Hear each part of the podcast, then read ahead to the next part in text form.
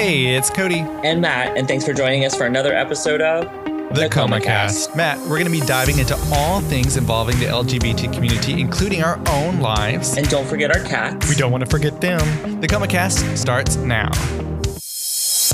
Podcasting from the Lone Star State in Southern California, you're listening to the Coma Podcast with Cody and Matt. Hey, everybody, and welcome to the ComaCast. It is April 27th, 2021. Uh, we thank you for joining us uh, for another episode. This is Crime Week. Again, every last week of the month is our Crime Week, where we kind of go back in time to how our podcast was in its initial year, Matt, uh, where we had crime cases, cold cases. And so, right. Everyone has a chance this last week to join us. We know we've been a little hit and miss there on that since we restarted right. this format this year. But much like 2020, 2021 continued its stride and just kind of slapped down each of us in turn um, between uh, life in general and uh, world events. but um, before we get to that, though, uh, one thing I wanted to tell you, Cody, was that you know I'm a huge fan of my baristas. At we go to the Starbucks at our Target because it's mm-hmm. we live in a more rural area, and they're super nice. And one of the baristas happened to hear us talking about, we were talking about podcasts and she followed us. So I don't know if she's listening to this Ooh. episode or how far along she is, but thank you so much. I really appreciate it because she like handed me her phone. He's like, she's like, here, search it for yourself and add it. And I was like, that's always exciting.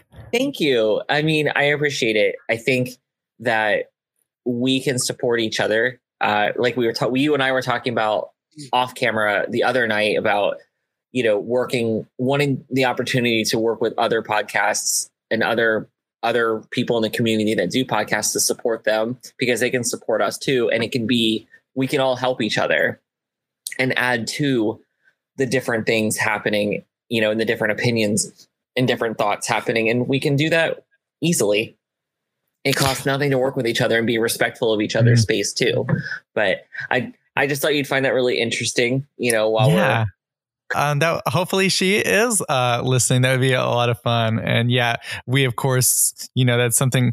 As y'all continue listening and continue watching us, you're going to see uh, our crime week and our podcast and our live shows. We have so many things and so many opportunities for y'all to listen, but you're going to see them continue to evolve, get better.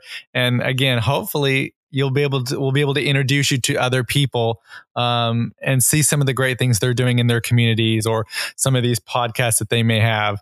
Um, i think there's a whole big door that we're just ready to open up and introduce to everybody and I'm, it's really exciting. Um, so yeah i i love when people want to listen to the podcast and they're like hey what is it? I want to hear it. So I'm like it makes me so nervous when uh you know, when we had interviewed Clint last week, even though you guys will hear that probably tomorrow, um, it was fascinating because it's just not something I talk to him about these things, but I don't know. Like I, I really, I talk about it, but I don't really like try to force it down people's throat. So I'm just like, yeah. hey, you know, do this thing. And he's like, well, and then he told me he listens to it. I'm like, oh my God. Growing up where people actively chose to they they chose the words in the English language to tell me they didn't like the sound of my voice or hearing me talk. and we put together a whole platform where that's kind of like what we do. And then people come and hit play. I'm like, weird. but um but Cody, do you know what we're do you know what or who we're talking about today? We talked about it a little bit. We tossed around a few ideas. Do you know what I settled on? What did you settle on, Matt? So I settled on there is one case we did, as you know, anybody, if you've listened to past few crime weeks, there were a couple episodes I wanted to re-record because the audio was not so great in the first few episodes while Cody and I were essentially finding ourselves. Translation, I needed a better microphone because we were still testing and what worked and didn't work. Um, so we now have a few episodes picked out that we're going to do. And the one I want to re-record today is Julie Doe um, as a fairly traumatic case. It's from the 80s, but we had considered even doing this one live because there are lots of questions surrounding it. Yeah, Matt, that was a exciting episode. I remember um, us doing that. And I, I think at the time I was telling you that I found the whole DNA aspect of crime cases so interesting, especially, and we're going to talk about this later on as we get into that particular right. case and afterwards.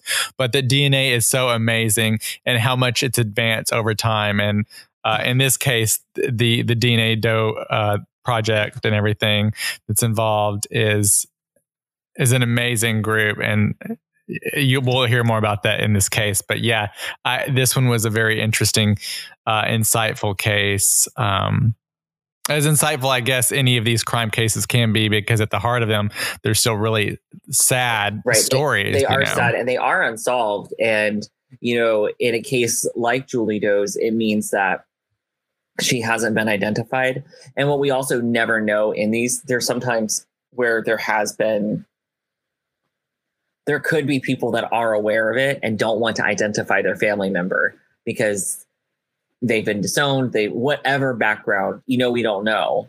Um, just like there's sometimes people that come from other countries, to, they'll move to another country to live their own truth in life. If something happens to them there and there's nobody to claim them, they might have left their family themselves and not told anyone where they were going. So their family has no idea and might think, oh, they're just living in some quaint little town hiding away from everybody and have no reason to think that their loved one is deceased and authorities are looking for somebody to answer questions about them, especially when you talk about um, people who are transgender and they may not be living under their birth name. Um, for those that don't know, when you refer to somebody who has tran- transitioned and you refer to them by what was initially on their birth certificate, um, it's called dead naming. So it's we avoid that unless we absolutely have to provide the information here, like because it's generally used in a derogatory way. Um, yeah, it, it's know, one it, of those uh, things that we in in last year's season when we talked about this in each of these cases usually at some point we talked about the media influence on on these cases. And early on right. there was those cases where they would miss uh, gender yeah, and use the wrong pronouns over and over and they'd get right. called out and then they would still continue doing it. And some of these were actually LGBTQ um, platforms and websites right. that were doing this. Now, what does happen is sometimes people don't know right up front. You know, they only have what's reported, but once it's been updated or you know, you know, in the case of Julie Doe, when we talk about her later, you'll you'll hear about how that happened. But you know, and like you said, in many of our cases, their their name was known. It was not in who they were before they became who they wanted to be isn't necessary to solving the crime. If they were murdered because they were trans, calling them by the wrong name does nothing but do more insult. They were already attacked and murdered and lost their life just for solely for being who they were. Adding insults to the injuries by using the wrong names and pronouns. And you'll see many times families do that too because they can't understand their loved one yeah. Unfortunately. And they they think that they're sometimes they think they're doing them a service. Sometimes they refuse to acknowledge who, what they want it to be. And you know, that that could be a, a more difficult part, you know, of doing research because obviously somebody was disrespectful to this person because they're dead and they were murdered um, or died under suspicious circumstances. But what you don't always expect is sometimes when you're looking for like a family interview because we only deal generally with public information, public statements. We try not to speculate too much on what people may or may not be thinking and feeling. But when you come across something that's just super disrespectful, written by like a family member or someone that you would have expected to be supportive, you're like, oh, oh my God. And you're sitting there going, do I want to? You don't want to give that kind of attention to to it on the podcast. So we typically more leave it as they were not supported by their family. I don't think much more would generally need to be said. We yeah. don't need to say which relative said exactly what because that person is probably before they died had probably heard all those things. We don't need to pile it onto their memory, you know. Um, so in the effort of Julie Doe, when you have DNA involved, and when we talk, I'll talk more about the case in a little bit. You'll understand why this case is just a little different. Where this is a case where maybe knowing who she was born as might shed a little bit of light. And this is different because she's an unsolved, unknown case. We know nothing about her other than the very basics. And it seems almost impossible that we wouldn't know something about her. Um, but here we yeah. are. So this makes you think that to me, it, it's kind of always made me think that maybe somebody doesn't either her family has no idea that she moved away or you know that she walked away from them or they just owned her yeah or they suspect something happened but have never looked for her because that happens too they don't know for sure that their family member is deceased but they never looked either. They just wrote them off and walked away. Coming up, we are going to be talking more about uh, Julie Doe uh, and also about uh, what I think is really interesting and kind of he's going to talk about that. But the DNA project that has created some of these renderings for what uh, Julie could look like. Um, and all of that is coming up next. So Julie Doe is the nickname given to a transgender woman who was believed she's believed to have been mur- murdered in Clermont, Florida. She has never been identified. Uh, nobody has ever come forward publicly and claimed her as a family member. And until 2015, it, it was not believed that she was even trans. Uh, they thought she was a cisgendered woman, meaning cisgender meaning that born and identified and lived as male or female or whatever whatever they lived as matched their birth certificate for sloppiest terms to put out there. So it's estimated she was born between 1952 and 1966 in southern Florida. And it's estimated she died between January and September of 1988. And she was between the ages of 22 and 35. Um, her remains were not recognizable and so her cause of death was suspected to be a homicide because of how she was found, which we'll go into in a little bit. Her cause of death still undetermined. Uh, she was discovered on September 25th, 1988, at Clermont, Lake County, Florida. Um, her nationality was believed to have been American. And there are a couple of composite sketches of her that have been developed. She was approximately 5'10. And when she was found, she was she was mummified. And like I said, she was believed to have been between 22 and 35. And she was located at a roadside by a trucker looking for, um, I mean, he was looking for lumber. And so he was off the road and the body had been dragged to a concealed area of County Road 474. And so where that area is, it's where Lake and Polk County, Florida meet. So it's not too far from the border of those counties. If you're looking at a map, um, what was found with her, she was clothed. She wore a bluish green tank top and an acid wash denim skirt. Um, she had been wearing pantyhose. They were partially removed, so it is suspected that a sexual assault may have taken place.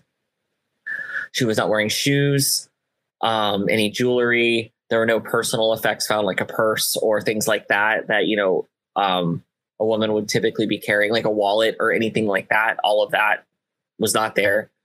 Um, there were no other forms of identification. So there's why investigators suspected she had been murdered because she was found in, like I said, a tank top, skirt, partially pulled down pantyhose in a concealed area with no forms of identification or jewelry, shoes, you know, things that maybe a friend or a relative would have been easily able to help identify. Um, and it's kind of a wide range of when they believe she died. They believe she had been dead anywhere from two weeks to eight months before the discovery because she wasn't in a recognizable condition. So, unfortunately, it leaves a lot open to interpretation.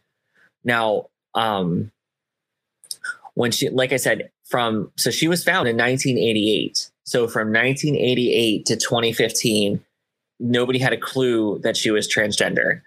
And um, while in daily life, that does not matter. But in sense of solving a crime where nobody's been identified, no family members have been identified, some additional information might be helpful because they could be looking for the wrong person. Um, they were autopsied in she was autopsied in Gainesville, Florida, and even then they had no cause apparent cause of death. So she had long bleached strawberry blonde hair. She had manicured fingernails. They were long and well taken care of. They believe they might have been artificial. Um, they were identified as she had several prior broken bones, um, including healed fractures on her toes, her cheekbone, a rib, and possibly her nose. So they estimate she was between 5'9 and 5'11, and she in life weighed between 150 and 180 pounds. Um, there was evidence that she had had cosmetic surgeries. She had uh, um, breast implants, and they were a well, they were noted as proportional to the victim's body, and they believed a, a sex sex reassignment surgery occurred around 1984 based upon um, now this was based upon a specific note that the implants she had the type that were used they were discontinued in 1983 they also believe she'd had a rhinoplasty which is a nose job and they also think she might have it might have been related related to the injury she sustained to her nose um, and it was initially thought she had been given uh, had given birth at least once based on pelvic changes but that they believe that actually might be attributed to the hormonal changes of uh, reassignment surgery and transitioning. Um, now, the around her nose, they're not sure because also she had sustained healed injury, so it's possible that she had been assaulted and broken her nose and had it repaired, or she had a nose job along with cosmetic surgeries in her process of transitioning. So, like I said, she had initially been believed to be cisgendered until 2015. However, when they ran her DNA, they learned that she had XY chromosomes. So, the most basics basics of biology is most people would know that uh, cisgender females are generally XX and males are XY. So, of course, they only learned that when they actually processed her DNA. And of course, that's when they learned that um, she had been on hormone replacements, which caused the pelvic changes. So, realizing that they were incorrect, that there was not a history of pregnancy, it was simply pelvic changes from the hormones that she was taking. Um, there were fingerprints available from her, and initial sketches were created, and we'll add some some of the composite sketches that are available.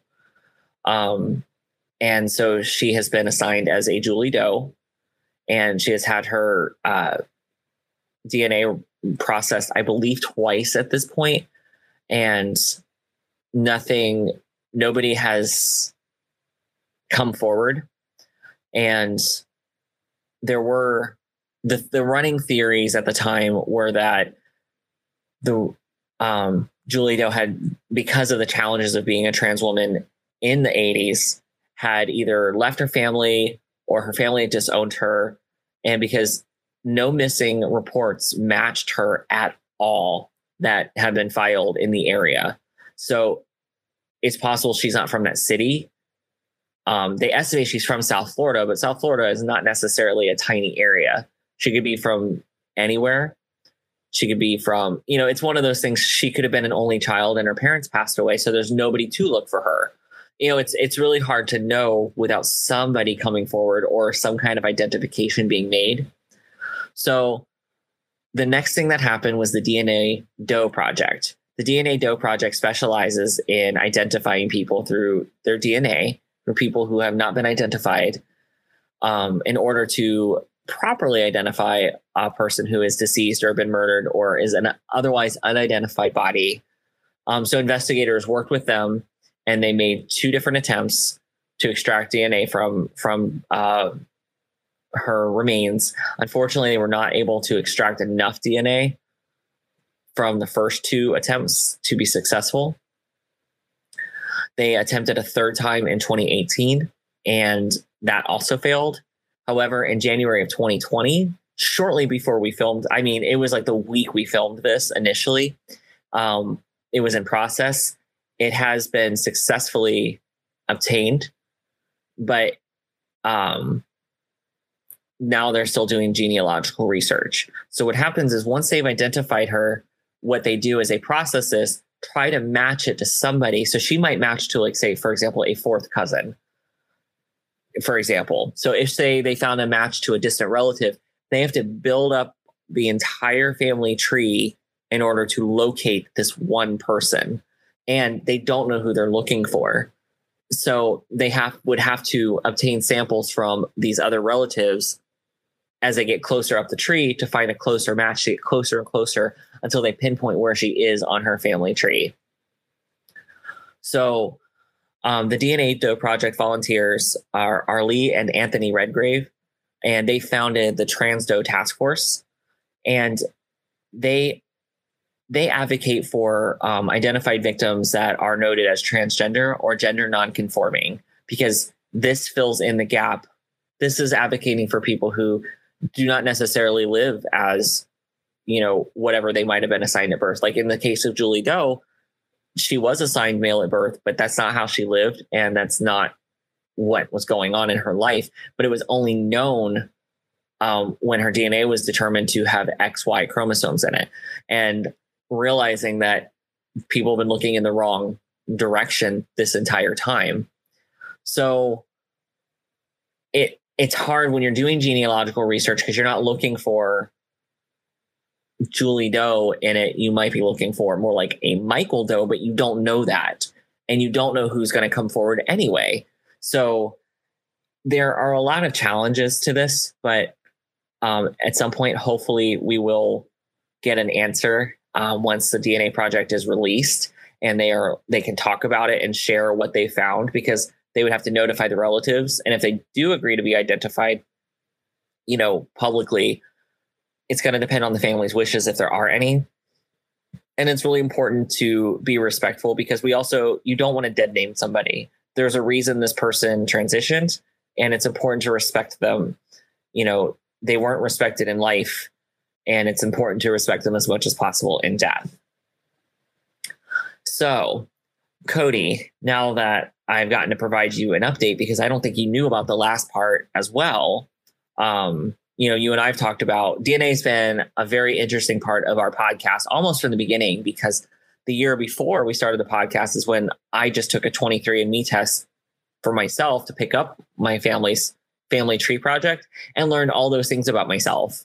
Um, so here we are in this. And like I said, when you and I initially filmed this, th- this was like literally the week that they were had announced that they were working on a fourth attempt to identify Julie Doe, which I think is just incredible that they have kept attempting every few years to try to do something to help her and give her the respect and dignity of identifying her and laying her to rest. Yeah, I think when you look at this, uh, if you look at the project itself and kind of the idea behind it initially, it, it really was to because no one was doing this, you know, and as we've talked about, sometimes the police forces um, if unless it's a huge city and even then then there's too many cases but the the police stations and police organizations in whatever city can afford to continue looking at all these cold cases because you know I know we put a lot of money at, at, police, but then once it's there,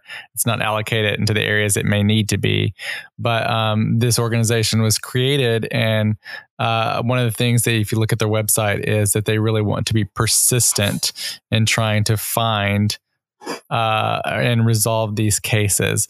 And so I think in this in this instance with Julie, uh, you're being able to see that they are continuing that persistence. And even though they may not get anywhere after a few tries, they're going to keep trying to find something because their ultimate goal is right. to solve. Because every time there's a technology breakthrough, there's another opportunity to retry every single one that failed before.